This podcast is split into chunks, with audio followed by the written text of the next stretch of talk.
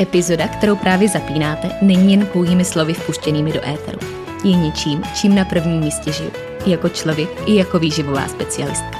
Pro více informací o mě, konceptu odborného nutričního poradenství MG Coaching a možnostech individuální spolupráce můžete mě a můj tým kontaktovat na www.marketagajdosova.com.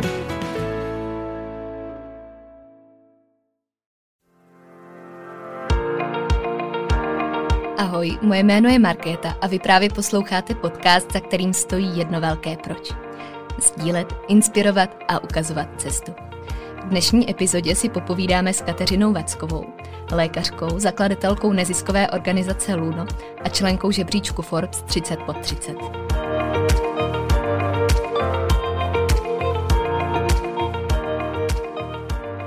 Já vás ještě jednou moc vítám u poslechu dnešní epizody a vítám tady i tebe, Káťo. Ahoj. Ahoj. Já se přiznám, že při jmenování všech těch asociací by to vydalo na poměrně dlouhý seznam, takže mi dalo zabrat, vybrat jenom těch pár, který tady můžu jmenovat takhle do začátku, protože všechny přívlastky, které by se k tobě dali říct, čítají opravdu dlouhou řadu. A já mám vždycky ráda i tu osobní stránku zatím, aby to nevyznělo jenom tak profesně, protože ty, co se týče zkušeností, zážitků a toho, co tě definuje, to, jak jsem říkala, to je nevyčíslitelná řada. Takže moje první otázka na tebe putuje k tomu, kdo je vlastně Kateřina Vacková v osobním životě. Jak by se představila ty sama svými slovy? Já jsem pěstitel pokojových rostlin a surfařka, řekněme, začínající golfistka a takový a nadšenec do života, řekněme. Mm-hmm. Mm-hmm. Myslíš, že to poslední, co jsi jmenovala, že to provází i tu profesní stránku, ke který se dneska budeme dostávat ve velké části? Stoprocentně provází. Já myslím si, že teda i před založením Luno jsem byla taková energetická bomba. Člověk, který pořádal spoustu školních párty na medicíně a teďka vlastně tu energii vložil i do budování organizace a v současné době ji vkládám zejména i do pacientů a do mé mm. klinické praxe. Takže stoprocentně ano. Mm-hmm. A mně přišlo na začátek takhle zajímavě ještě uvíst, jak jsem se vůbec s tebou seznámila v úvozovkách, ačkoliv to nebylo osobně, bylo to jenom ve virtuální realitě.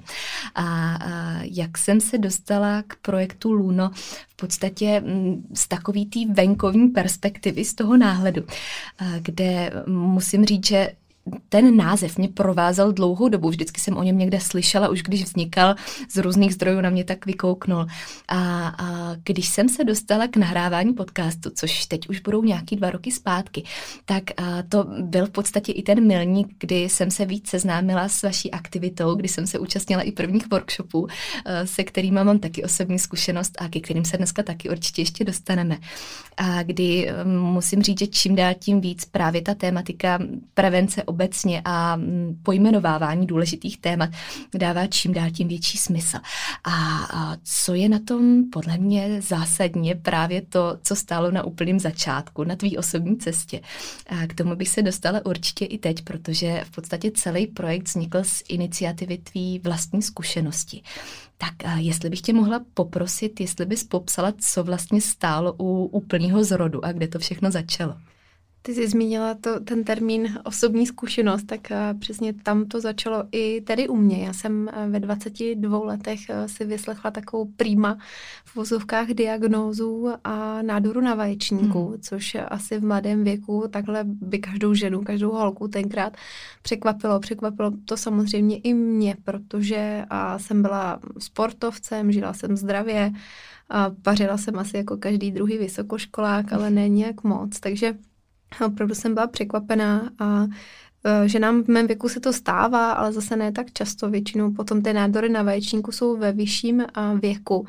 A když jsem si o tom tenkrát popovídala vlastně s holkama mýho věku, hmm. tvýho věku, tak většina z nich e, říkala, že by vlastně to neřešila, že hmm. by k tomu ginekologovi jako já tenkrát nezašli, mávali by nad tím rukou, možná proto, že by si řekli, že a zkrátka jsou rádi, že chvíli nemají měsíčky, nebo že zkrátka ta únava je z práce nebo ze studia, což mě vyděsilo v tu chvíli a, a věděla jsem, že s tím potřebujeme něco udělat, protože mně i tenkrát bylo řečeno, že když bych přišla třeba o pár měsíců později, tak už tady dneska nemusím být.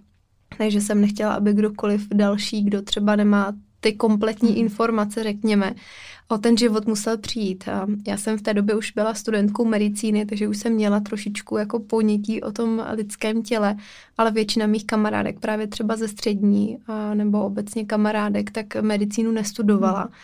Takže potenciálně by i oni mohli o ten život přijít.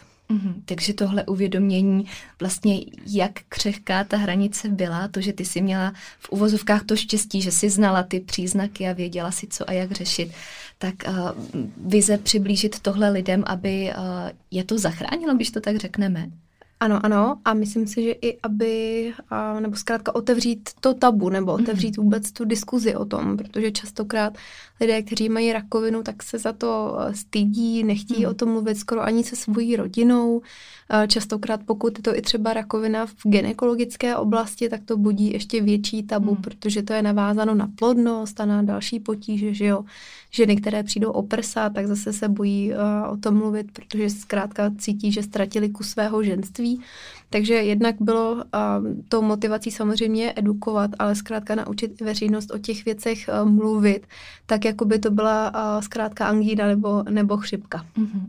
Z dnešní perspektivy máš pocit, že se tuhle vizi daří naplňovat? Myslím si, že se to určitě za těch pět let posunulo, zejména v té oblasti rakoviny. A mám velkou radost, že v poslední době se a, trošičku už více i zase mluví o HIV a tématice sexuálně přenosných chorob, k čemuž my jsme určitě také přispěli. A, to je něco, co, o čem se mluvilo na přelomu 80. 90. let. A, HIV tenkrát proletělo světem i kvůli tomu, že několik slavných zpěváků ho mělo. A mám pocit, že se to v těch dalších dvou dekádách trošku zapomnělo. Myslel, lidé si jako mysleli, že vlastně to je záležitost komunity mm. gayů a, a narkomanů, ale opravdu tak tomu není vždycky. Takže jsem ráda, že i teďka už díky nám tady probíhají další osvětové aktivity, že tyhle ty nemoci se můžou týkat i mladých lidí, i, i lidí mimo tyhle ty komunity, které jsem zmínila. A hlavně se, myslím, v poslední době i, uh, i díky celkovému tomu detabuji, díky celkové té detabuizaci toho zdravotního tématu mluví i o duševním zdraví. Mm. Takže i my jsme se tomu a v letošním roce začali věnovat a propojíme tak vlastně duševní a, a, fyzické, a fyzické zdraví.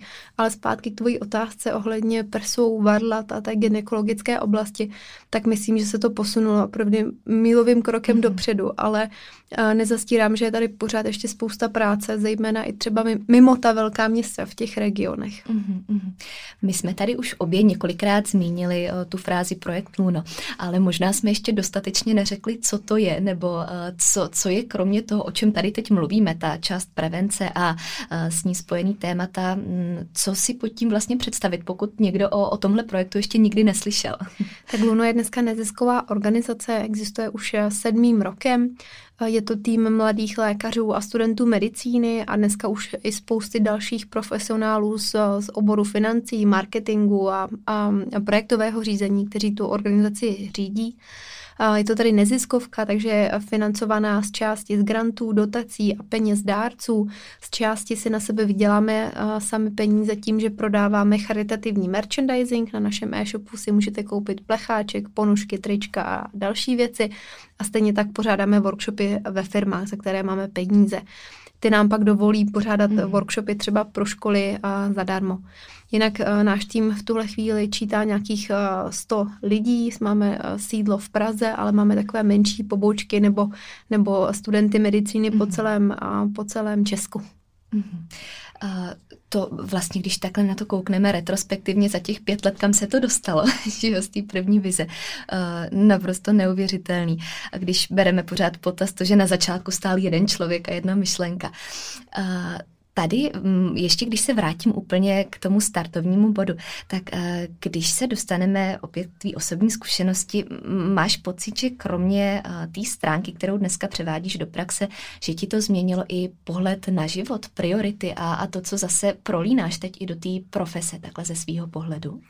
Já si myslím, že v těch denodenních věcech ne, mm-hmm. že mhm. tam zkrátka se člověk pořád u řízení občas rozčiluje jako normální člověk, který rakovinu neměl a stejně tak eh, zkrátka některé dny zkrátka lenoší a není to tak, že by šel každý den naplno mm. a zkrátka všechno odhodil a jel cestovat po světě jak se tak jako kliše říká, tak to si myslím, že určitě ne. A já zkrátka žiju tak, jak jsem žila předtím. Ale myslím si, že se mi to a, trošičku vykrystalizovalo v nějakých těch větších životních rozhodnutích, kdy a třeba když se mi naskytla možnost jet na, v šestáku na dva Erasmy, tak jsem na ně zkrátka jela na oba a tím pádem jsem si prodloužila studium o rok. Stejně tak jsem potom jela do Ameriky díky a stipendiu od Bacala Foundation. Takže uh, myslím si, že v těchto těch životních rozhodnutích, kdy opravdu, jestli se mám rozhodnout, že něco velkého zažiju a, a něco se mi v životě posune, tak vlastně jdu a, a zažiju to. Uh-huh, uh Ještě taková otázka, teď trochu mimo téma, ale přece jenom se dostává k tomu hlavnímu. Uh, ty jsi v podstatě skončila ve vedení uh, Luno. Uh, proč, proč tam bylo tohle rozhodnutí? Co zatím vlastně stálo a v jaký roli tam stojíš dneska? Rozhodnutí, nebo co asi stalo nejvíc za tím rozhodnutím je, že jsem nějakou dobu už cítila, že pro tuhle fázi té organizace, kterou jsem budovala do té doby, je vhodnější někdo jiný než mhm. já. Já jsem opravdu člověk, začal, ten, co to začne, ten kreativec, ten člověk, co to zvedne ze země a natchne první lidi ale vlastně my jsme se dostali do fáze, kdy jsme potřebovali nějaký strukturovaný růst, eh, strukturované řízení a to není úplně třeba moje silná stránka, ani mě to tolik nebaví. Takže mým cílem bylo najít eh, spíš operativnějšího mhm. ředitele, který eh, zkrátka se mnou vymyslí tu strategii a potom ji bude na denodenní bázi implementovat.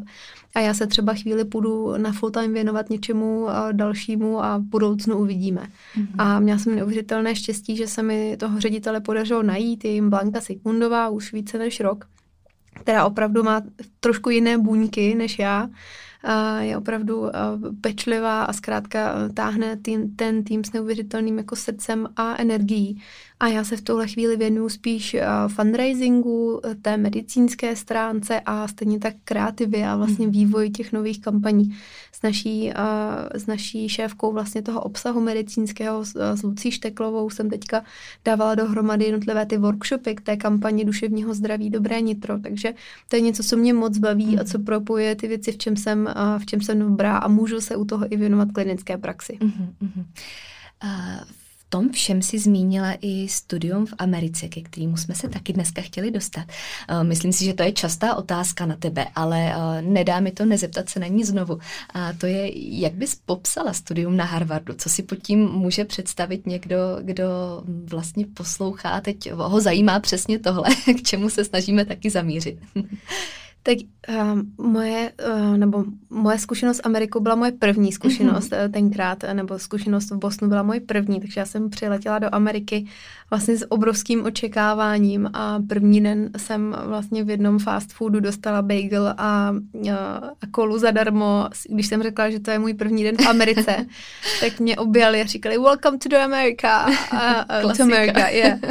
A takže byli úplně Oni hrozně milí na mě, takže já jsem z toho byla vykulená, protože samozřejmě úplně jako jiný svět. Mm-hmm. V mhm. nemocnici mi řekli, že si mám nosit uh, high heels, že si mám, mm-hmm. že tady mhm. mám klíče od ofisu a mám chodit v lodičkách a v, a v šatech a na to mít bílý plášť, což prostě v Česku vůbec uh, že jo, se, ne, se nenosí.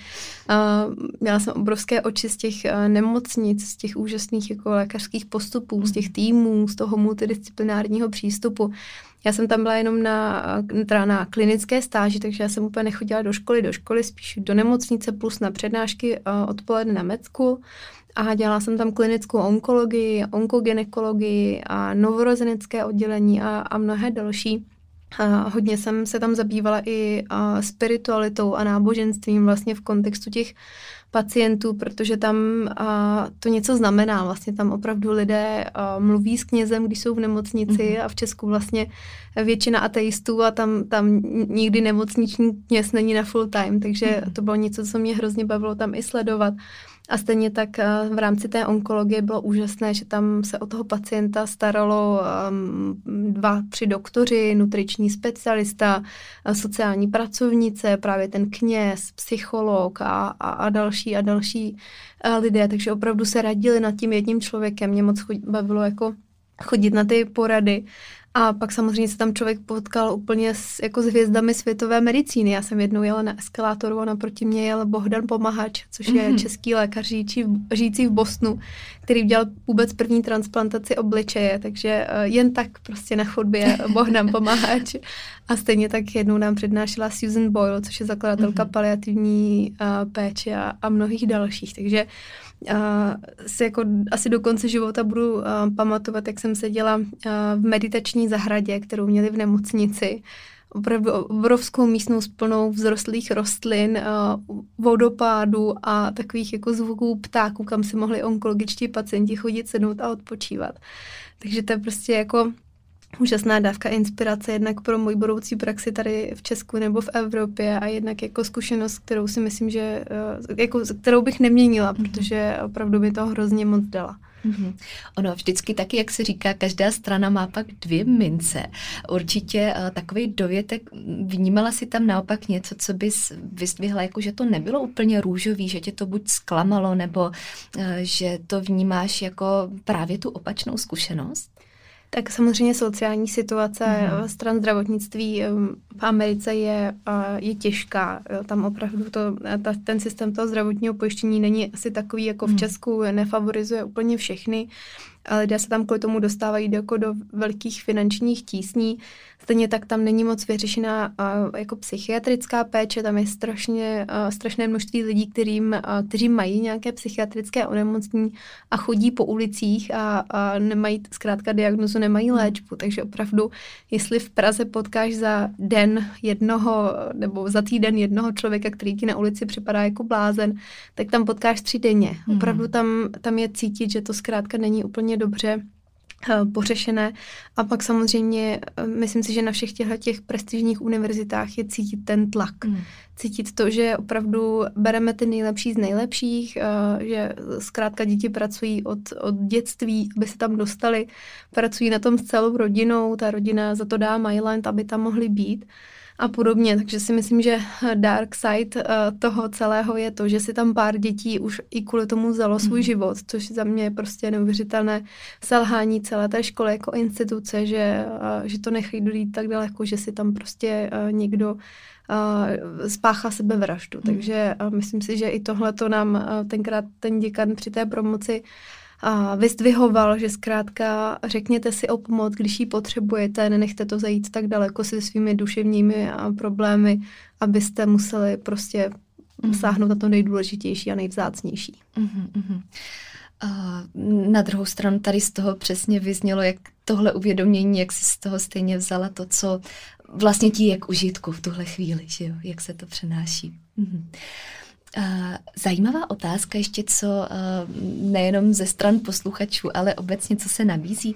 Jak jsi zvládal studium v angličtině? Protože ono, když takhle řekneme, je to přece jenom docela skok, když se člověk dostane z toho českého školství do amerického nebo jakýhokoliv zahraničního. A i se sebe lepší angličtinou přece jenom ta akademická slovní zásoba je najednou úplně něco jiného, jiný svět. Jak si to vnímala ty? Tak pro mě to určitě byl šok i v tom, že můj primární cizí jazyk je Němčina. Mm-hmm. Já jsem uměla, nebo byla jsem na Erasmu ve Vídni, tam jsem mluvila jako německy jenom a angličtinu jsem měla na střední škole tuším asi jenom dva roky a od té doby jsem se učila sama a vlastně v době, když jsem se rozhodla jít na Harvard, tak jsem byla někdy na úrovni B1 mm-hmm. až 2 a vlastně eh, přijetí na Harvard vyžadovalo TOEFL 110, což je eh, C1+, plus, takže jsem se musela za nějakých eh, řekněme, já jsem se v květnu rozhodla a někdy v listopadu jsem dělala testy, takže opravdu za docela krátkou dobu jsem ležela v knihách, jednak v těch TOEFL testech, jednak v celkové angličtině, chodila jsem do jazykovky velice intenzivně a opravdu jsem to tam dotáhla a myslím si, že i ten samotný pobyt v Americe vás zkrátka mm-hmm. naučí, protože vás do toho jako život hodí a buď mluvte Není ne, nebo nenakoupíte. Takže mm-hmm. uh, myslím si, že asi u mě jako celkově asi myslím, že co mě hodně definuje, tak je uh, disciplína ve spoustě jako věcech. Já když se prostě pro něco rozhodnu, natchnu, tak uh, ta disciplína opravdu mě dokáže dostat daleko a myslím, že tady se to opravdu ukázalo, že jsem takový flash, že jsem se sedla a zkrátka, jak jsem se prostudovala celou medicínu, tak jsem se dostala i vlastně díky té angličtině na ten Harvard. A stejně tak ten pohovor kdy se vám jako klepe hlas a vlastně mm. jako říkáte, proč tam chcete a proč vy a proč ne všichni ostatní, tak, eh, tak to je samo o sobě jako obrovská zkouška, ale oni jsou jako američani velkorysí v tom, mm. že oni opravdu jako odpouští minoritní chybky a prostě opravdu vědí, že mají půlku národa not native speakers, mm. takže uh, jako byli velkorysí. Nikdo mě tam vůbec nikdy za angličtinu nic neřekl, i když to určitě nebylo perfektní. Mm-hmm, mm-hmm. Ale praxe naučila nejvíc, jo? Určitě ano. mm-hmm. uh, dobře. Mm, když se ještě zase vrátíme pár kroků zpátky, a jak vůbec ta myšlenka, že bys do toho šla, nebo ta nabídka, že bys do toho vůbec mohla jít, jak tohle přišlo a v čem to mělo souvislost z hlediska mm, těch předchozích zkušeností a předchozí praxe? Nabídka na ten, do té Ameriky? Mm-hmm. Tak já jsem byla eh, díky jednomu z mých vlastně mentorů, Marku Sachovi, eh, na konferenci ve Forbes, eh, Forbes 30 po 30 v Izraeli a mě tam tenkrát pozval, vlastně řekl mi o tom, že se ta konference pořádá a měli jsme tam teda spolu a já jsem se tam bavila se spoustou lidí, velice talentovaných lidí z celého světa, kterým, když jsem říkala o Luno, tak vlastně říkali, že bych se výborně hodila právě na Harvard Med School, ale já už jsem v té době byla v posledním ročníku, takže úplně nebylo reálné tam jít studovat jako celé studium. Což zpětně vlastně si myslím, že kdybych asi o tom věděla a mm, já jsem teda z malého města, takže tam s náma o tom úplně nikdo nemluvil, že bychom mohli třeba na Harvard nebo na Cambridge a podobně. Teďka už vidím, že ty možnosti jsou a, a že mluvím o tom i s mladými dětmi na, nebo lidmi na středních školách, že vlastně jako to studium v zahraničí už na tu vejšku je jako rozhodně mm-hmm. uh, jako možné a je možné získat na to stýpko. Takže a jsem aspoň se podívala a Marek mě v tom teda úžasně podpořil na ty klinické stáže a byla tam právě jedna tahleta pro studenty um, posledních ročníků a um, posledních ročníků medicíny.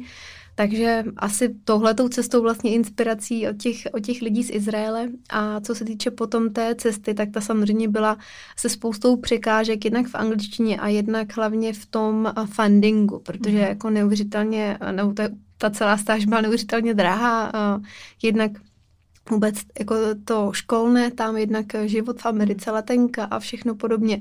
Takže já jsem tenkrát požádala Bacala Foundation, kteří mi dali jako účastně uh, úžasný, úžasné stipendium, plus ještě mě podpořila právě řada soukromých mecenášů, protože viděli můj drive a vlastně to zapálení pro tu věc. Takže jedna věc je dostat se tam znalost má, jedna mm. věc je umět si na to prostě nebát se sehnat si peníze. Mm. Což asi uh, já teďka pomáhám dalším pěti studentům Eh, sehnat na to peníze, protože i tím, že jsem tam byla, že jsem o tom komunikovala třeba u sebe na Instagramu, eh, dávala jsem o tom rozhovory, tak se mi ozývá spousta studentů medicíny a dalších lidí, kteří chtějí v tom poradit, tak teďka vymýšlíme, jakým způsobem a kde sehnat peníze.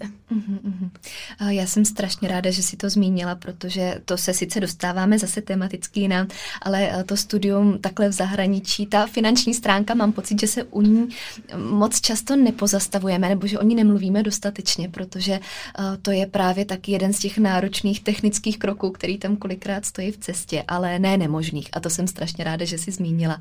A takhle k tomu dodala ještě tenhle dovětek. Když se vrátila potom zpátky do České republiky, tak uh, jaký to byl vlastně rok, kdy, kdy se začalo pak všechno vyvíjet dál? 2017, já jsem končila mm-hmm. školu 2017, to bylo přesně, uh, jsem se vrátila z Ameriky, pak jsem udělala ještě jednu uh, státnici a pak jsem odpromovala Mm-hmm. Tím pádem si myslím, že se můžeme dostat rovnou do jádra organizace Luno, toho, co nás dneska čeká jako hlavní náplň. A my, kdybychom chtěli rozebírat všechny projekty, které máte momentálně rozpracovaný, tak to by vydalo asi na, na několik samostatných epizod. Každopádně mohla bys popsat, jak vlastně, jak vypadá celý ten princip, nebo jak vypadají ty jednotlivé projekty, jak jste se rozhodovali, co vlastně zvolit volit, jakým způsobem to komunikovat a jak to všechno funguje takhle ze zákulisí. Určitě. My jsme začali s kampaní onkologické prevence mm. i kvůli tomu, že já teda sama jsem měla tu rakovinu, takže jsme s kampaní Persa Koule, nebo sáhám si na ní každý měsíc pod titulem Persa Koule s tím hashtagem, dneska najdete pod na Instagramu asi kolem 4000 fotek s hashtagem Persa Koule v našich tričkách a podobně tak jsme začali v tom roce 2014-15 a potom jsme přemýšleli, jaké další téma preventivní budeme dělat. A bylo asi jasné, že se vrhneme do kardiovaskulární hmm. prevence, protože infarkt a mrtvice jsou druhým nejčastějším onemocněním právě, které postihuje lidi v Česku a na které umírají. A co se týče té třetí kampaně, právě prevence sexuálně přenosných chorob a prevence neplodnosti, tak té jsme se dostali asi kvůli tomu, že nám na to chodilo co nejvíc, jako nejvíc dotazů na Instagramu nebo na webu nebo na, na workshopech jako takových, takže opravdu lidé se nás ptali na antikoncepci, na to, jak se mají chránit při sexu, jak předcházet a poznat neplodnost a podobně, takže do toho jsme se pustili, tuším, předloni ale to zkrátka jsme opravdu cítili ten tlak uh, na to duševní zdraví a už dlouhou dobu jsme chtěli propojit to fyzické s duševním, protože jsme se letos vrhli i na to a hrozně nás to baví. A po cestě i díky té pandemii, tak jsme se začali jednak, jednak věnovat o světě ohledně covidu a užívání roušek samozřejmě a stejně tak imunitě vůbec a celkově prevenci civilizačních onemocnění, jako je cukrovka, obezita a právě mluvíme o, o kouření, o zdravé výživě a dalších věcech.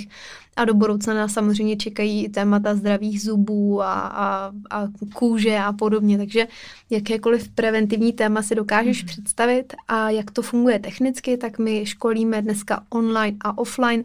Offline teda už víc než rok neděláme, ale když jsme dělali, tak jsme jezdili na největší mm. české festiáky, byli jsme pečený, vařený na Colorsech, na Rock for People, jezdili jsme do škol, do firm po celém Česku, na nejrůznějších fashion marketech jsme, jsme školili jsme tam většinou měli ty plastová prsa, plastová varlata, učili jsme lidi samovyšetření, taky určitě se můžete podívat na našem Instagramu na fotky z toho. A co se týče onlineu, tak víc než rok vlastně děláme webináře, takže hodinku až dvě hodinky a úseky, které si můžou firmy, školy objednat. A stejně tak učíme skrze podcast, podcastujeme taky, eh, máme rozhovory s různými lékaři, eh, streamujeme na Instagramu, na Facebooku nejrůznější eh, přednášky a panelové diskuze, hodně i takové detabuizační, jako na téma antikoncepce, očkování a, a mnohé, mnohé další. Mhm. Je pravda, že když se eh, třeba takhle první návštěvník koukne na váš web, kde je vidět ten roz, rozcestník prevence, takže už to dneska čítá poměrně dost složek. Já bych určitě takhle specificky začala eh, tou prevencí rakoviny, kterou jsme dneska už nastínili asi v největším měřítku. A, a abychom to obsáhli vlastně z toho prvního vstupu, tak uh, mi přijde na místě popsat uh, nebo takhle výraznit, co to vlastně je rakovina, protože je to slovo, které je všude kolem nás. Věřím, že všichni ho znají, všichni ho nějakým způsobem asi i používají, ale uh, troufnu si říct, že možná lidi netuší, co si pod tím vlastně představit. Tak rakovina je nekontrolované množení buněk, řekněme. Mm-hmm. Je to takový růst eh, buněk, který nemá být tam, kde, kde je. Rakovina bohužel může vzniknout z jakékoliv buňky eh, v těle, takže se může vyskytnout v jakémkoliv orgánu od hlavy k patě a její prognóza většinou závisí, nebo prognóza znamená její šance třeba na přežití, její vyhlídky, řekněme, závisí na tom, z jakého orgánu vyrůstá, jak rychle roste a, a jestli se zkrátka ty buňky nějak divně mění, mm. jestli jsou takzvaně zhoubné nebo nejsou zhoubné. A nezhoubné nádory mohou v těle růst a pokud na nic netlačí, tak s nimi člověk může nějakou dobu žít a pokud je ta rakovina zhoubná a ty buňky se množí příliš rychle, anebo se začínají um, uh, utrhávat a putují po těle, tvoří takzvané metastázy, tak to potom u toho člověka už je vážnější a musí se s tím uh, něco dělat. A právě kvůli těm, uh, kvůli prevenci vážných nebo zhoubných uh, nádorů, řekněme, jsou právě tyhle ty osvětové kampaně, aby lidé věděli, že aby uměli poznat ty signály, které jim jejich tělo dává, mm-hmm. když se tam děje nějaký nádor. Jo? Z těch eh, nejobecnějších příznaků eh, rakoviny, tak můžeme jmenovat třeba nějaké bulky, ať už v mhm. prsu nebo ve varleti.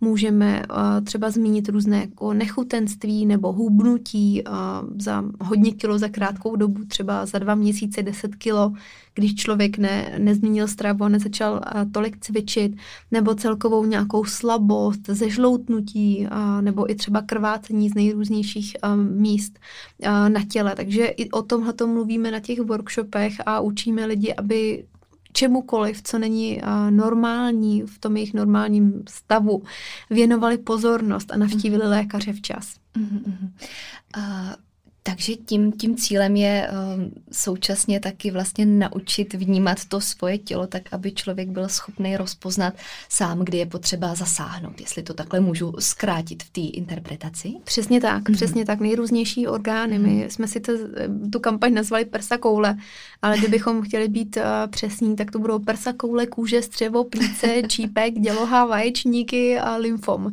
Jo, mm-hmm. že opravdu uh, my učíme o celé řadě orgánů a, a na těch workshopech jdeme a různě do hloubky podle toho, jak, jaké máme publikum. Častokrát přednášíme i pro mediky, kdy uh, učíme lékaře, jak učit své pacienty a podobně. Takže ano, uh, hlavně je naslouchat svému tělu a hlavně něco dělat ve chvíli, kdy cítím, že tam něco není v pořádku. Mm. Nebát se. Spousta lidí se taky bojí, že jo, uh, zajít si k lékaři, aby se náhodou na něco mm. nepřišlo a pak přijdou pozdě. Mm. O tom si psala nedávno krásný příspěvek na Instagramu, respektive krásný v úvozovkách, protože téma samozřejmě krásný není, ale vystihla si myšlenku naprosto trefně, eh, kde právě i zase ze svých zkušeností, co si popisovala, jestli bys možná ještě znovu takhle zopakovala, čeho se vlastně týkal? Ten příspěvek se, eh, se týkal jedné mojí pacientky, kterou jsem měla teďka nedávno v péči, která vlastně více než pět let eh, měla nějaké změny na prsu, to mhm. prso se jí zmenšovalo postupně, tvrdlo jí a ona o tom věděla, ale tím, že už měla ve svém životě spoustu jako negativních eh, zkušeností, ať už mhm. osobního nebo pracovního charakteru, tak zkrátka říkala, že už jako nemá energii na žádný jako další negativní zprávy a, a zkrátka nechala to být.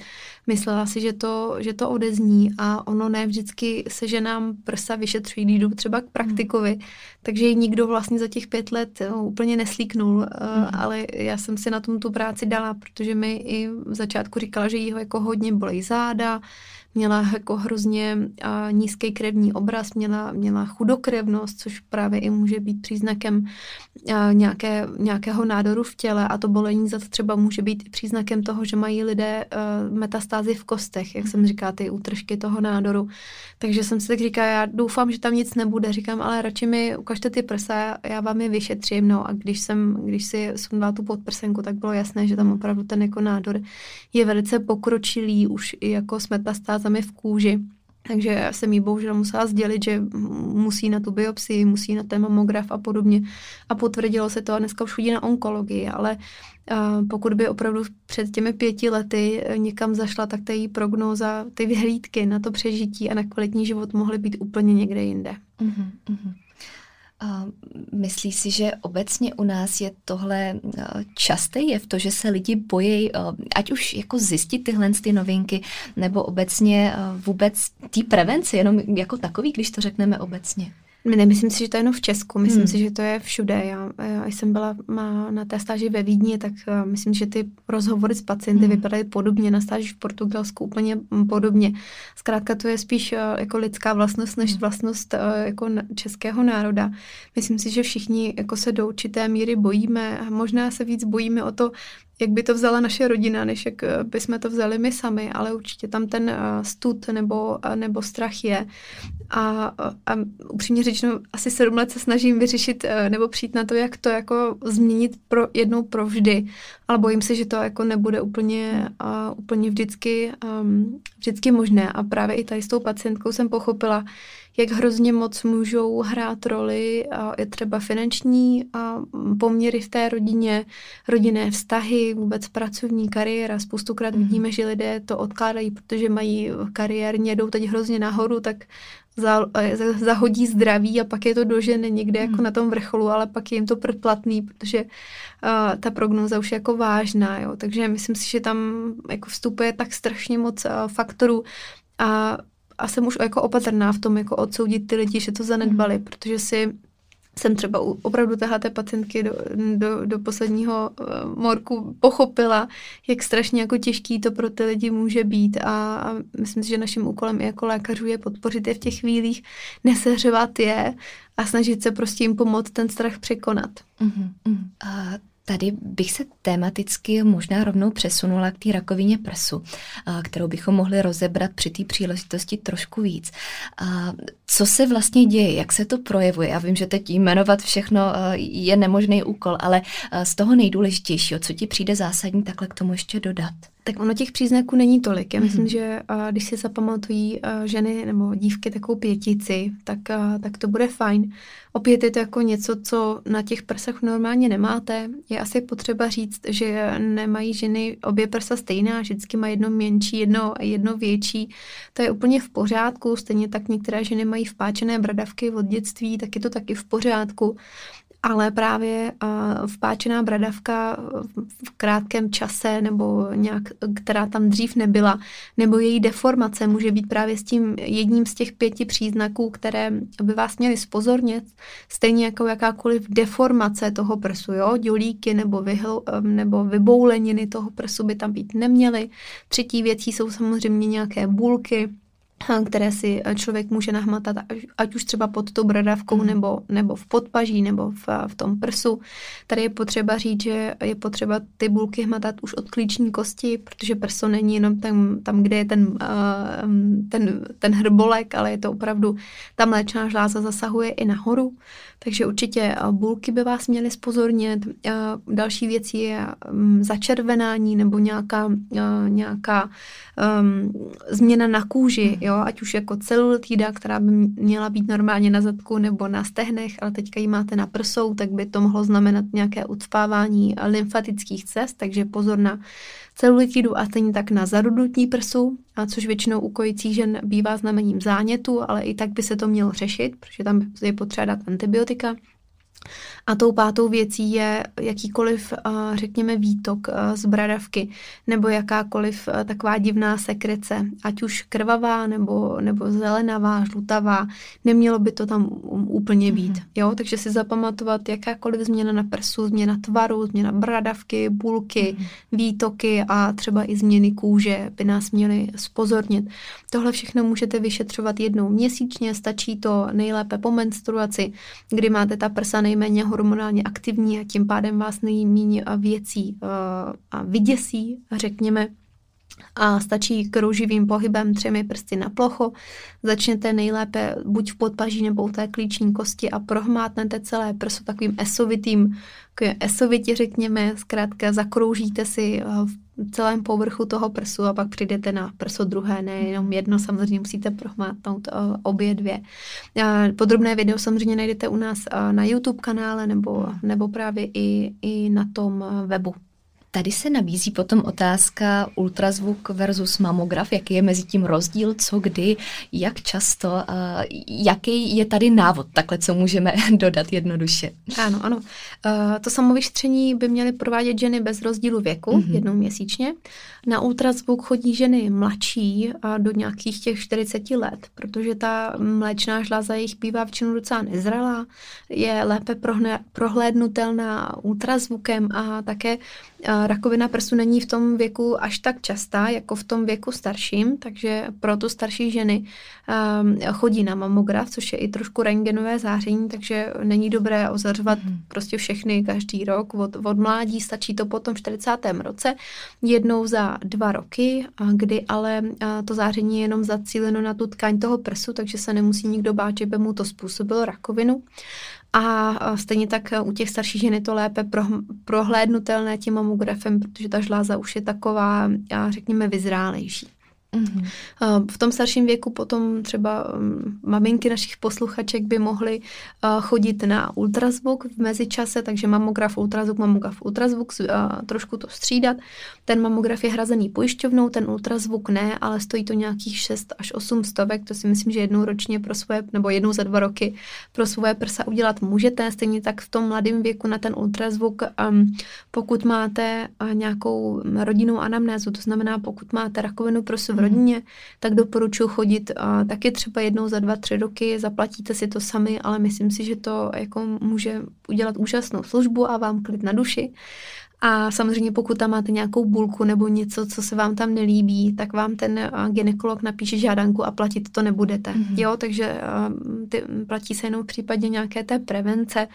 A co je ještě důležité zmínit, že pokud máte uh, jako hodně té rakoviny v rodině, tak stojí určitě za zvážení takzvané genetické testování na geny mm. PRCA1 a brka, brca 1, 2, jakkoliv chcete.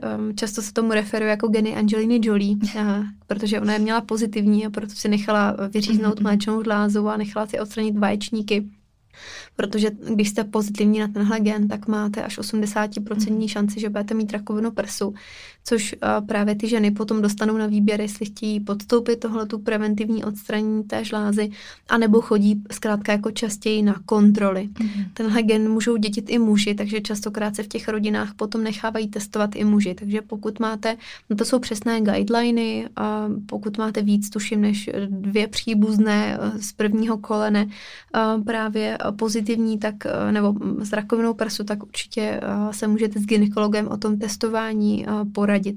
Jenom pozor, nabízí se hodně, hodně firm nabízí takové komerční testování mm. za 2000 korun, které ale zjistí jenom asi 60% těch mutací, takže to není úplně 100% spolehlivé, protože to velké testování, jako v řádu desítek tisíc, mm. vám platí pojišťovna. Jo, mm. takže nenechte se jenom napálit, opravdu jako poraďte se o tom oficiálně s ginekologem a nebo genetikem a nehledejte si to na internetu po své vlastní ose. Takže asi tolik eh, k rakovině prsu a možná jenom dodám ještě k tomu věkovému rozložení. Tak eh, ročně onemocní rakovinou prsu v Česku okolo 7 tisíc žen. Hmm. 2000 z nich bohužel eh, tomu onemocnění podlehnou a z těch sedmi tisíc je asi třem stovkám holek pod 30 let, takže opravdu i, i holkám tvého mého věku se to stát může. Mm. A mhm. co se týče potom rakoviny varlat, kterou my mm, hodně propagujeme v těch školách, tak tam zase je to rakovina mladých naopak, že rakovinu varlat mají většinou kluci mezi 15 a 35 lety a starší mají potom rakovinu prostaty, takže uh, my učíme i takové partnerské vyšetřování, že mají holky vyšetřovacím klukům varlata a, a kluci mají vyšetřovat holkám prsa, protože zkrátka i v tomhle mladém věku mm-hmm. se jich to může týkat. Mm-hmm. Uh, obecně, který uh, typ rakoviny je nejrozšířenější, jak u nás, tak ve světě? U nás uh, je to, nebo myslím si, že asi i ve světě teda uh, rakovina kůže, mm-hmm. melanom a baziliom a další, tak to je určitě nejčastější. Potom, co se týče žen a vůbec kontextu Česka, tak je na druhé příčce rakovina a prsu. Pak uh, si myslím, že rakovina střeva nebo mm-hmm. rakovina plic, tam teďka přesně nevím, co, co je kde na, na tom žebříčku. A co se týče mužů, tak první opět kůže, druhá prostata a pak opět plíce uh, se střevem tak nějak uh, kolem a kolem. V Česku hodně už je i častá rakovina děložního čípku, vůbec jako dělohy a vaječníku, takže pozor na vůbec jako mm, gynekologickou oblast a mm-hmm. důležitost toho, aby ženy chodily jedenkrát ročně na tu gynekologickou prohlídku a měly tam ultrazvuk a další vyšetření a stejně tak tu, gene, tu cytologii setřenou z toho čípku v prevenci rakoviny. A co se týče týče těch kluků, tak tam je důležitý, aby chodili a zkrátka jednou za dva roky k tomu praktikovi mm. a aby si našli po 50 eh, svého urologa, aby jim právě zkontroloval tu prostatu a v tom mladším věku hlavně, aby prováděli samovyšetření varlat, protože ta rakovina varlat se oproti rakovině prsů nahmatá jako daleko snáš, protože mm. varlata jsou menší, uh, vláčnější, prohmatnější a zkrátka ta, ta, ten, ta kulička toho hrášku je tam daleko lépe poznat než těch prsou. Mm-hmm. Předpokládám, že na workshopech taky tohle všechno zazní a je posazeno do kontextu. Určitě ano mm. a my ještě co se týče samovyšetření, tak učíme samovyšetření mateřských znamínek. Mm. Je na taková skvělá pomůcka anglická ABCDE, takže my učíme, že když je to znamenko A asymetrické, když má B jako okraje, borders, a takové nerovné, mm-hmm. tak, a, tak je důležité na to spozornit. Když má C jako barvu, a když má různě jako, když má různou barevnost, když má D jako průměr víc než 6 mm, mm-hmm. když, když má E jako evolution, když se zvětšuje v čase, tak je potřeba spozornit. Takže A, B, C, D, E, anglická pomůcka, můžete si opět jednou měsíčně prohlédnout třeba z lupou, nebo vám může váš partner prohlédnout mateřská znamínka a když se něco prostě bude s nima dít, nebo se budou zvětšovat, nebo budou opravdu jako ošklivá káčátka, tak neváhejte a mhm. navštivte dermatologa, protože melanom mývají i lidé v 25 nejčastěji třeba v dekoltu nebo, nebo na rukách, na uších. Hodně mm. často si lidé zapomínají mazat opalovacím krémem uši a opravdu melanomy na uších jsou jako velice časté, stejně tak na nose a na obličeji. Takže prosím, používejte krémy a, a, a kontrolujte si mm. svoje znamínka. No. A nejvíc, uh, myslím si, že lidi pořád překvapuje, že nejhorší prognoza rakoviny kůže je na zádech a to jako zejména z důvodu, že tam si člověk sám sobě nevidí mhm. a přijde pozdě. Mm-hmm. Když tady ještě skočíme k té kůži, eh, možná by stálo za to trošku objasnit, co je to vlastně UVA a UVB záření. Eh, jakým způsobem to tady má spojitost právě i s tím opalovacím krémem, k tomu se taky ještě určitě dostaneme. Na co tady dávat pozor a proč se vlastně o tohle zajímat celkově? Upřímně řečeno, v tuhle chvíli ti asi uh, neřeknu přesně, který proniká do kterých vrstev. Uh, nepamatuji si to z hlavy. Na škole jsem to věděla, teď to asi uh, nevím. Každopádně to záření uh, způsobuje změny uh, těch buněk uh, v kůži. Uh, um, když se člověk nechrání, nebo když chodí třeba uh, na ostré slunce mezi 11 a 15 hodinou, tak se vystavuje neuvěřitelnému, řeknu to jednodušeně, radiaci, která mm. právě ty buňky může začít uh, měnit. My se snažíme třeba v kampani o té prevenci rakoviny kůže bořit takové mýty typu, že se lidé neopálí, když si použijí 50 a podobně. Tak opravdu není to o tom, že byste se neopálili, ale že eh, zkrátka nedovolíte, aby se v té kůži dělo eh, tolik změn. Takže jsme jako velký zastánci eh, nejméně fakturu 50, jsme zastánci nepro, jako oblečení, které opravdu chrání, takže jako kvalitní, uh, kvalitních materiálů, které vás ochrání, pokrývky hlavy a nejenom z toho důvodu, abyste neměli úpal a nebylo vám špatně, ale i proto, že rakovina kůže může vzniknout ve vlasech, a což u žen jako se velice jako špatně uh, odhaluje. A myslím si, že co se taky jako uh, hodně, um, hodně propaguje a vlastně neřeší je pořád i v tom taková jako šedá zóna, tak jsou solárka. Spousta mm. lidí říká, že si doplňuje v zimě vitamin D a, a podobně a podobně. Pravda je taková, že zkrátka jako naše evropská kůže zkrátka není zvyklá a, a potřebuje si přes tu hmm. zimu jako odpočinout, takže bych určitě radši vám doporučila uh, zobnout si vitamin D v tabletě nebo respektive spíš upravit své stravování tak, abyste to nepotřebovali, ale když už ano, tak, tak tohle je určitě lepší než solárko. Mm-hmm. Tady se krásně dostáváme i k tomu selskému rozumu a k těm souvislostem po všech stránkách. Uh, existuje vůbec něco jako bezpečný opal opalování, když to tak řekneme? Z mého pohledu ne. já jsem to čekala. no, tak já, já na to mám asi už úplně jiný pohled i, i tím, že pro mě zkrátka to, že jsem, mám bílej zadek celý mm. rok, tak je pro mě prostě daleko menší problém a možná vlastně vůbec žádný problém versus to, že opravdu nebudu mít jednou rakovinu kůže, i, i protože jsem už jednu rakovinu měla, i protože jsem fototyp číslo, teď nevím, jestli jedna nebo čtyři, zkrátka ten nejcitlivější uh, zrzavý mm. se, uh, severský typ.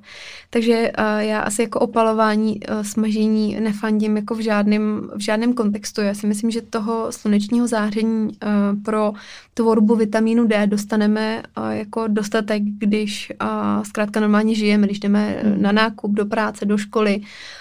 Já třeba používám SPF krém i pod uh, make-up na denní užívání, když jsem prostě v nemocnici, protože že přecházím a různě prostě se pohybuju venku a to tam nemusím ani ležet a otáčet se hmm. po 15 minutách v plavkách, jo. Takže já jsem opravdu zastácem toho jako prevence po všech uh, stránkách. A co se týče jako mých dovolení, tak já je většinou trávím na surfu, kdy mám uh, nepropustný uh, neopren a na obličej krém s faktorem 100.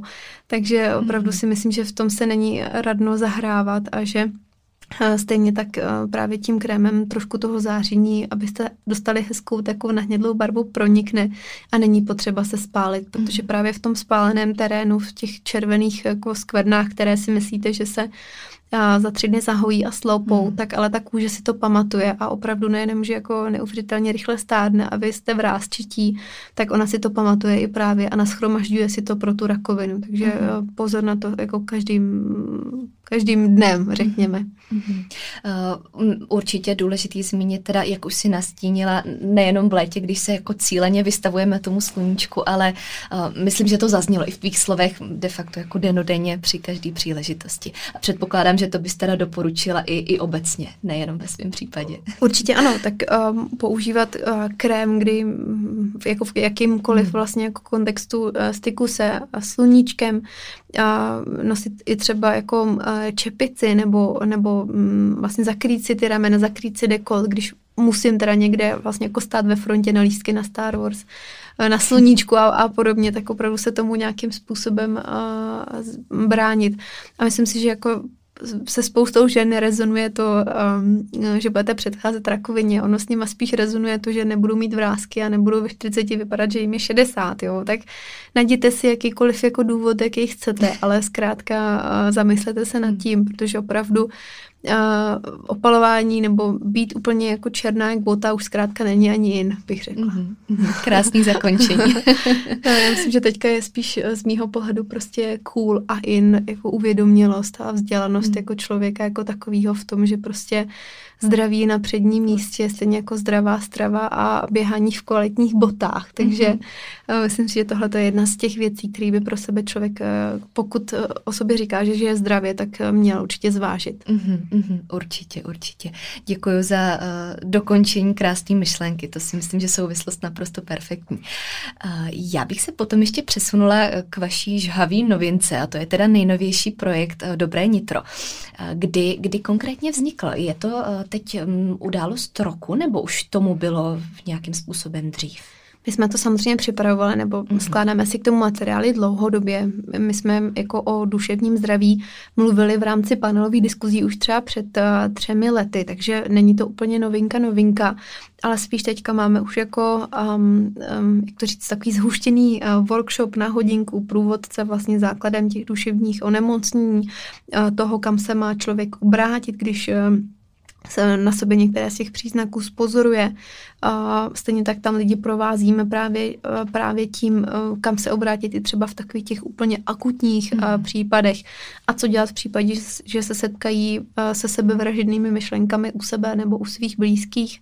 Máme tam součástí toho takovou jako i malou relaxaci a samozřejmě mluvíme i o prevenci vůbec o tom, aby se tam člověk nedostal a, a, a nějakým těm duševním onemocním předcházel. Takže a, až teďka vlastně jsme to nějakým způsobem začátkem roku dali a do dohromady. Teďka už eh, tuším je v plánu první veřejný a workshop, už proběhlo několik workshopů ve školách, ve firmách a my jsme samozřejmě už eh, i spustili tu kampaň na sociálních sítích, takže právě teďka náš feed na Instagramu je, myslím si, že plný eh, jenom dobré mhm. nitro. Teď jsme trošku upozadili ten zbytek, to vždycky tak s tím launchem nové kampaně děláme, takže Teďka hodně o tom budeme mluvit, ale samozřejmě nezapomeneme v průběhu roku ani na ty další kampaně a budeme to průběžně střídat. A my teďka pracujeme um, intenzivně na, um, na vytvoření aplikace uh, o prevenci, o mobilní aplikaci o prevenci, která vlastně vám bude připomínat, kam a kdy máte chodit. Bude to takový průvodce uh, světem prevence, řekne vám to veškeré informace, které potřebujete vědět. Mm.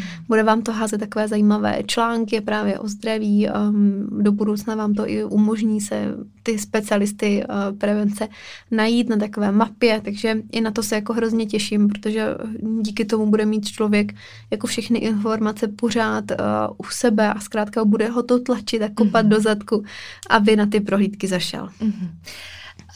Když se zase ještě trošičku vrátím úplně na první otázku, jak bys vlastně definovala duševní zdraví ve zkratce? Co to znamená?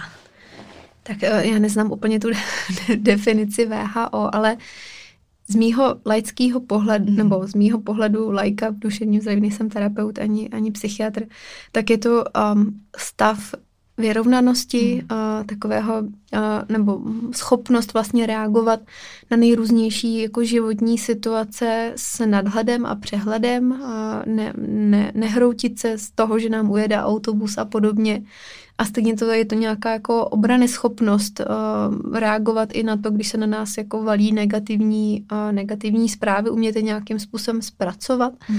A stejně tak je to podle mě nějaká uvědomělost uh, a toho, že vlastně musím někdy zabrzdit, jo? že vidím, že, se, že toho je na mě hodně v práci, tak se zkrátka odpočnu, chvíli si čtu a nějakým způsobem se zrelaxu. Nemusím zrovna meditovat, já mm, nemám moc ráda to, že nás teďka všichni nutí, aby jsme se hmm. otužovali a meditovali. Já jsem úplně klidně zastáncem, koukejte doma do zdi, je to úplně jedno, hlavně, že vám to vyhovuje. Takže možná trošku košatější definice, ale myslím si, že to asi jako ani nepotřebuje definovat. Myslím si, že duševně zdravý člověk hmm. je člověk, eh, nemusí být jako stoprocentně vždycky happy a usměvavý, ale zkrátka umí dobře balancovaně reagovat na všechny ty pozitivně uh, negativní situace, které se mu dějou, protože zase přehnaný štěstí to už hmm. trošku zavání nějakou euforickou poruchou, maniodepresí a podobně, hmm. takže spíš taková jako vyrovnanost, řekněme, mhm, balans. Mm-hmm. Já jsem naopak moc ráda, že si k tomu dořekla takhle uh, tu, tu košatější definici, jak si říkala. A krásně si mi nahrála i uh, do otázky týkající se právě toho zvolnění a zpomalení, který si myslím, že je dneska taky často opomíjeno, protože žijeme v té době zaměřený na výkon a na to dělat víc, dojít dál. Tady jednak z toho profesního hlediska, jednak možná i z tvýho osobního by mě zajímalo, jestli se ty sama nesetkala právě s tímhle, že si potřebovala zpomalit, že si cítila, že toho už je hodně, co se týče právě toho všeho, co podnikáš, co děláš. A jak případně zachytit ten okamžik, kdy už nám tohle hoří v okolí a kdybychom si tam měli dát tu stopku? Já myslím, že se k tomu asi dostane každý člověk, který dělá něco, co ho baví, hmm. že opravdu jako mm, pak máš chvíle, kdy nemůžeš s tím uh, přestat. Já myslím, že jsem si nikdy nedošla jako do stádia vyhoření. Myslím si, že spíš uh, já jsem to právě odfiltrovala trošku i tím, že jsem změnila tu roli v Luno, že opravdu jsem si řekla, že mě ta, ta činnost, kterou jsem tam vykonávala v tu chvíli trošku víc vyčerpává, než, než naplňuje. Takže jsem udělala tu změnu, že jsem za sebe našla toho ředitele, abych se tam třeba i nedostala. Takže já myslím, že to jako vyžaduje i velký, velký kus um, nějakého jako soul searching, mm. uh, sebereflexe vůbec toho, aby si člověk řekl, že něco opravdu chce a něco je ochoten se vzdát za, za účelem toho, aby si zachoval jednak uh, své duševní zdraví a prostě, aby ho to živ, ta, ten život a ta práce zase naplňovalo. Takže myslím si, že jsem tam ještě úplně nebyla, ale uvědomuji si, jak tenká ta hranice je, protože jsem to viděla u spousty svých um, kamarádů, kteří jsou jako taky zakladatelé, protože se bavím se spoustou jako zakladatelů různých uh, startupů, startupů v Česku, že jako vidím spoustu ostrašujících případů, kam se hmm. člověk prostě nechce dostat. A myslím si, že, jsou to, že se to projevuje tak, um, že právě člověk jako dlouhodobě prostě má pocit, že nestíhá, častokrát jako upadá takové paniky, pak je ještě trošku méně produktivní, protože jakmile člověk přeči, tak uh, ta produktivita jde dolů tak jako tak pak um, to může vystřídat pocit takové apatie, že už je mu to vlastně jako jedno, že už prostě jenom chce, aby to bylo za ním, chce jít domů a vlastně ho netěší už potom ani jako osobní život. Častokrát vyhoření se jako projevuje i ztrátou um, zájmu o tu činnost nebo o ten, o ten výsledek, takže ty lidé potom asi pozná vlastně i jejich manažer na tom, že prostě opravdu ty jejich jako výsledky mm. jsou takový, nechci říct odfláknutý, ale takový jako apati, apatický mm. prostě přístup k tomu je tam určitě jako cítit. A potom určitě psychiatři a, a třeba naše Lucie by ti k tomu řekla ještě jako daleko víc definicí, ale to je možná, co mě napadá mm. uh, teďka uh, v tuhle chvíli. Takže bych jim asi jako poradila naslouchat opět, zase jsme u toho naslouchat svému mm. tělu a dovolit si prostě ty lenošivý dny, dovolit si eh, to, že eh, zkrátka nemám to stejný tempo jako všichni ostatní. Eh, myslím, že je hrozně důležitý se neporovnávat se svým okolím, jo, i když to si myslím každý z nás jako někdy dělá, tak je důležité si uvědomit, že každý z nás má tu svoji jako vlastní cestu. Já když jsem hodně přemýšlela teďka o tom, jestli budu hnedka jako polno zakládat nějaký další projekt, tak vlastně jsem jako si myslela chvíli, že se to ode mě očekává, mm. až jako do toho hnedka musím jako do něčeho skočit. Když jsem teda založila jednu věc, tak musím zakládat další. A pak vlastně jsem si i díky jako psychoterapii uvědomila, že vlastně jako to maximálně od sebe očekávám já sama, ale že všem ostatním je to jedno. A, a vlastně jsem si uvědomila, že já na to prostě teď v tuhle chvíli jako nemám energii, mm. takže uh, jsem se rozhodla nic dalšího teď nezakládat a prostě jako existovat, chodit do práce, dělat lůno a jako radovat se ze života. Mm. Takže já si myslím, že je jako hrozně důležitý vlastně si říct, že ta vaše vlastní cesta je vaše a že nikdo další vám do toho nemůže říct mm-hmm. ani popel. Mm-hmm. Určitě děkuji za tohle doplnění. A ještě tím, v jaký době vlastně tohle řešíme, nebo po, po jakém roce se o tom bavíme, jak ze své perspektivy zase vnímáš, eh, jakou měl tenhle rok vlastně vliv na duševní onemocnění celkově, to psychické zdraví, pokud bys to dokázala takhle hromadně zhodnotit? Uh, Nemám čísla v hlavě, mhm. upřímně mm-hmm. řečeno, jako o kolik, myslím, že jsem někde četla, že asi o 10% se, mm-hmm. se zvýšil ten výskyt. Uh, možná se víc diagnostikovalo, možná opravdu jako uh, opravdu těch duševních onemocnění je. Uh, více, nebo se možná víc jako vyplavili na povrch, protože přesně lidi řeší jako existenciální otázky mm-hmm. typu, jak zaplatím nájem, že přišel jsem o práci a podobně, tak to může být určitý trigger začínač, spouštěč, řekněme, těch duševních onemocnění, takže určitě Myslím si, že eh, tím spousta lidí trpí a samozřejmě i to jako izolací vidíme a samozřejmě děti ve školách, jak, jak už rok neviděli svoje spolužáky hmm. pořádně, nemají kroužky a další věci, takže myslím si, že to doláhá jako jednak na dospělé zavřené na home officeu, tak ale i samozřejmě na děti, kteří, hmm. které ty sociální vazby potřebují možná ještě trošku více než, než dospělí. Takže hodně lidí nám vlastně i v průběhu toho roku psalo, že že sice chtěli jako jít na mamograf, ale že teďka nejsou termíny, to je jedna věc. A, a druhá věc je, že, že zkrátka už jako na sobě cítí, že je to dlouhý, mm. že už vlastně jako neví co a jestli nemáme nějaký recept nebo návod na to, jak se s tím vlastně jako celým vyrovnat, mm. tak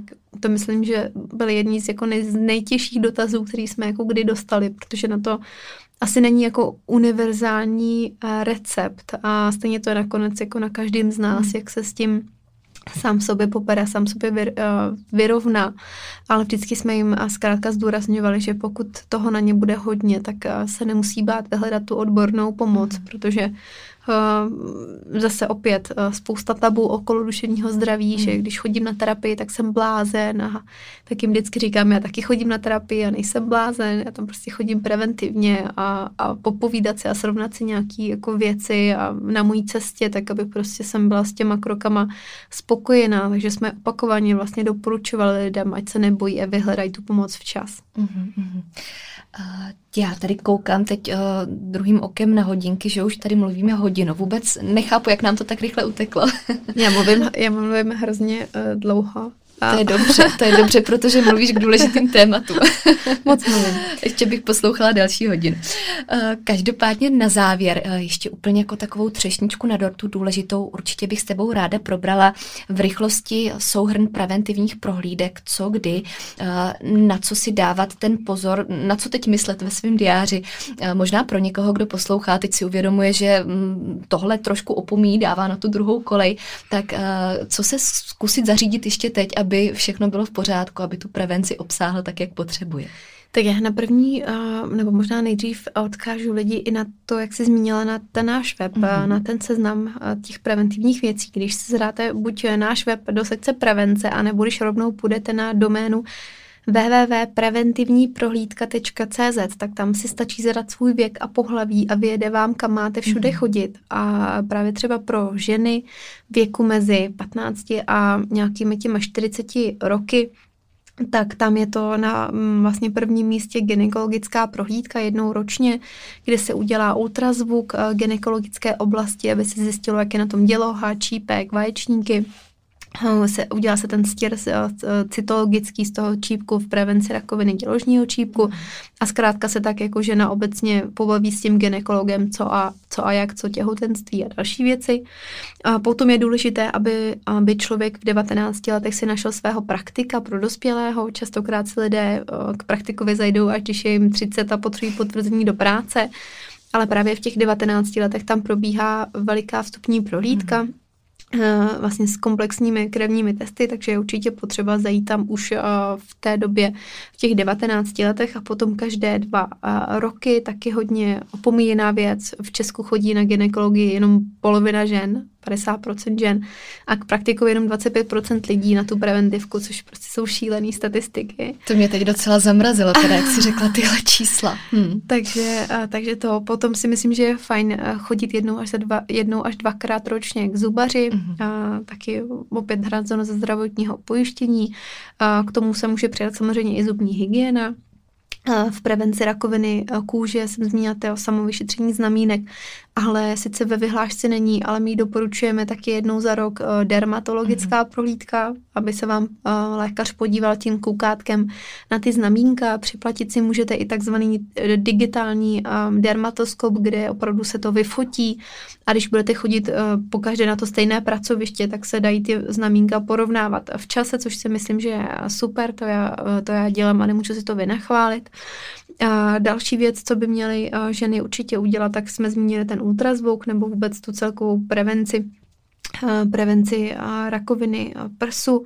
A co se týče potom těch starších žen, tak mamograf. A co se týče mužů, tak ty samozřejmě gynekologie další věci nemají, ale měli by chodit zubař, praktik, mhm. kožař, tak stejně jako chodíme my a po 50 se tady toho urologa. O čem se ještě moc nemluví, tak jsou oční prohlídky, takže určitě po tom 35. roce, pokud jste dosud nebyli, tak zajít na oční eh, i kvůli nemocem eh, sítnice, mm. ne úplně rakovině, ale eh, zkrátka, aby prostě se dobře viděli a v 50 jste nestratili zrak, takže určitě doporučuji lidem, co nenosí brýle, potom zvážit návštěvu návštěvu mm, očaře a co se týče třeba ještě toho praktika, tak možná dodám, že to je zejména důležité kvůli prevenci právě infarktu a mozkové mhm. mrtvice, mm. protože tam se měří hladina cukru, hladina cholesterolu, krevní tlak, EKG, takový ten záznam, ta křivka, jak vidíte ve filmech a další věci, takže určitě praktik nejenom jako pokec a změření zraku a sluchu, ale hlavně ta kardiovaskulární prevence, mm. takže prosím na to dávejte pozor. A u těch mladých ještě jednu preventivní projektku bych zmínila a to jsou testování na sexuálně přenosné choroby které častokrát se děje spíš jako na rozvě, když mám nového partnera nebo když jsem s někým spal bez prezervativu, ale aspoň i to by bylo fajn uh, se nechat otestovat uh, na pohlavní choroby. Opět uh, můžete jít, uh, uh, když budete mít nějaký problém, tak se to samozřejmě bude zadarmo, ale jinak můžete i preventivně si za to zaplatit. Mm.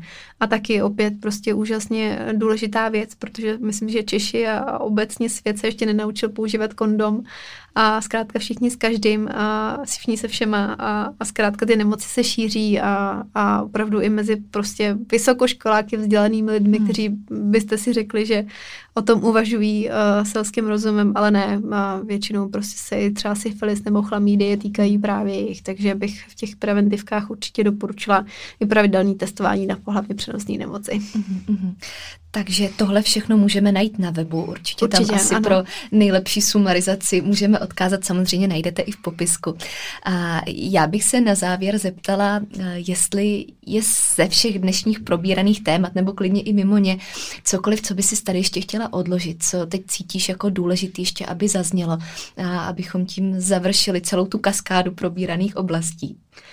Já si myslím, a to možná je inspirováno právě tou mojí teďka klinickou praxí, je, že by si člověk měl udělat audit uh, sám u sebe. Mm-hmm. Takovou jako sumarizaci všech věcí, které o sobě a svém zdraví ví. A klidně si to i napsat na papírek a ten mít v peněžence a nosit ho sebou ke každému tomu lékaři, kam, kam půjde, protože pak se to tam loví na místě. Mm.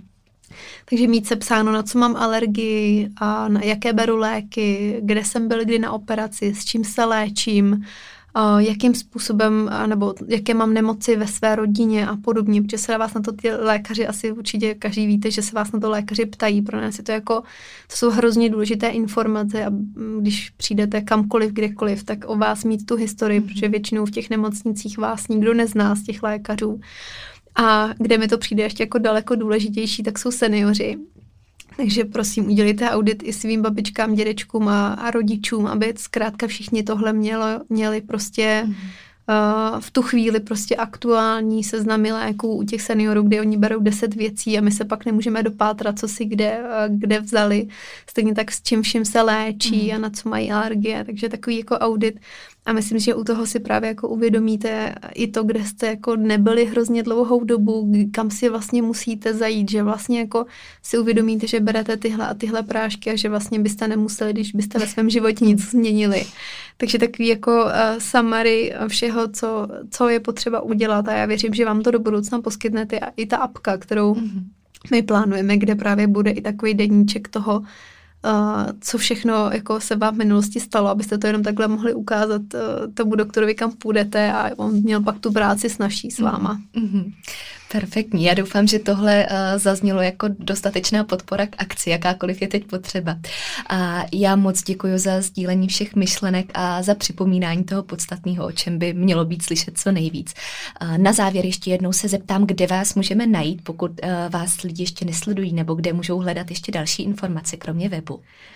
Na sociálních sítích mm-hmm. určitě. Myslím si, že takým styčným bodem a i možná pro fanoušky tvého podcastu, tak bude Instagram. Samozřejmě jsme aktivní i na Facebooku, hodně i v rámci firmního vzdělávání, tak na LinkedInu. Mm-hmm. Takže jsme tak už jako rozkročení vlastně kde možně a určitě bych vás ráda pozvala i k poslechu našeho podcastu, kam my si právě zveme lékaře, a nejrůznější odborníky v, v technologiích, v medicíně, mm-hmm. i různé jako pacienty, protože se nám eh, líbí otevírat ty témata uh, s lidmi, kteří třeba to HIV sami mají nebo sami měli rakovinu, takže myslím si, že jsou to zajímavé takové jako životní sondy a hlavně se nám tam třeba podařilo dostat i lidi, jako je třeba profesor um, Froněk, což je člověk, který v Česku a v Evropě jako první transplantoval dělohu uh, ženskou, takže to je úžasný díl. Máme tam úžasný díl s doktorem Měšťákem o, o mhm. plastice o prsou a dalších, uh, dalších věcech. Takže jsou tam i vlastně jako špičky medicíny, já už jenom jako se těším, až ten Bohdan pomahač dojede do Česka, já ho ulovím a, a natočíme a mimochodem natočíme i teďka díky tomu, že vlastně jsme oficiálním charitativním mhm. projektem mm-hmm. Elite Bloggers, tak natočíme, natáčíme v tom stejném studiu, jako natáčíme dneska spolu, takže se cítím jako, jako doma, takže to si myslím, že nás určitě sledovat můžete a věřím, že třeba právě skrze náš Facebook se přihlásíte na některý z těch webinářů, o kterých jsem mluvila, protože teďka budeme veřejný pořadat každých co 14 dní, takže budeme moc rádi, pokud si postupně projdete všema těma tématama, o kterých my mluvíme. Perfektní. Já moc děkuji ještě jednou za dnešní epizodu a držím palce jak v osobním, tak i v tom kariérním životě, ať se se vším daří tak jako do posud. Já moc děkuji za pozvání, o to určitě milé a držím palce i tobě, ať se ti daří a hlavně ať jsi zdravá, myslím, že to na tom záleží úplně nejvíc. Děkuji a to stejný i vám všem posluchačům a já už se budu těšit na poslech příští epizody. Mějte se krásně.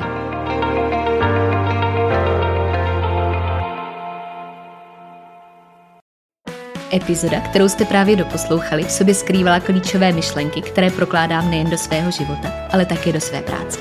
Ta představuje ucelený přístup, po kterém bych na začátku své cesty v roli klienta sama pátrala a který mi tenkrát ve světě výživy chyběl. Pro více informací znovu odkážu na svůj web www.marketagajdosova.com nebo na ostatní sociální sítě, které najdete v popisku podcastu.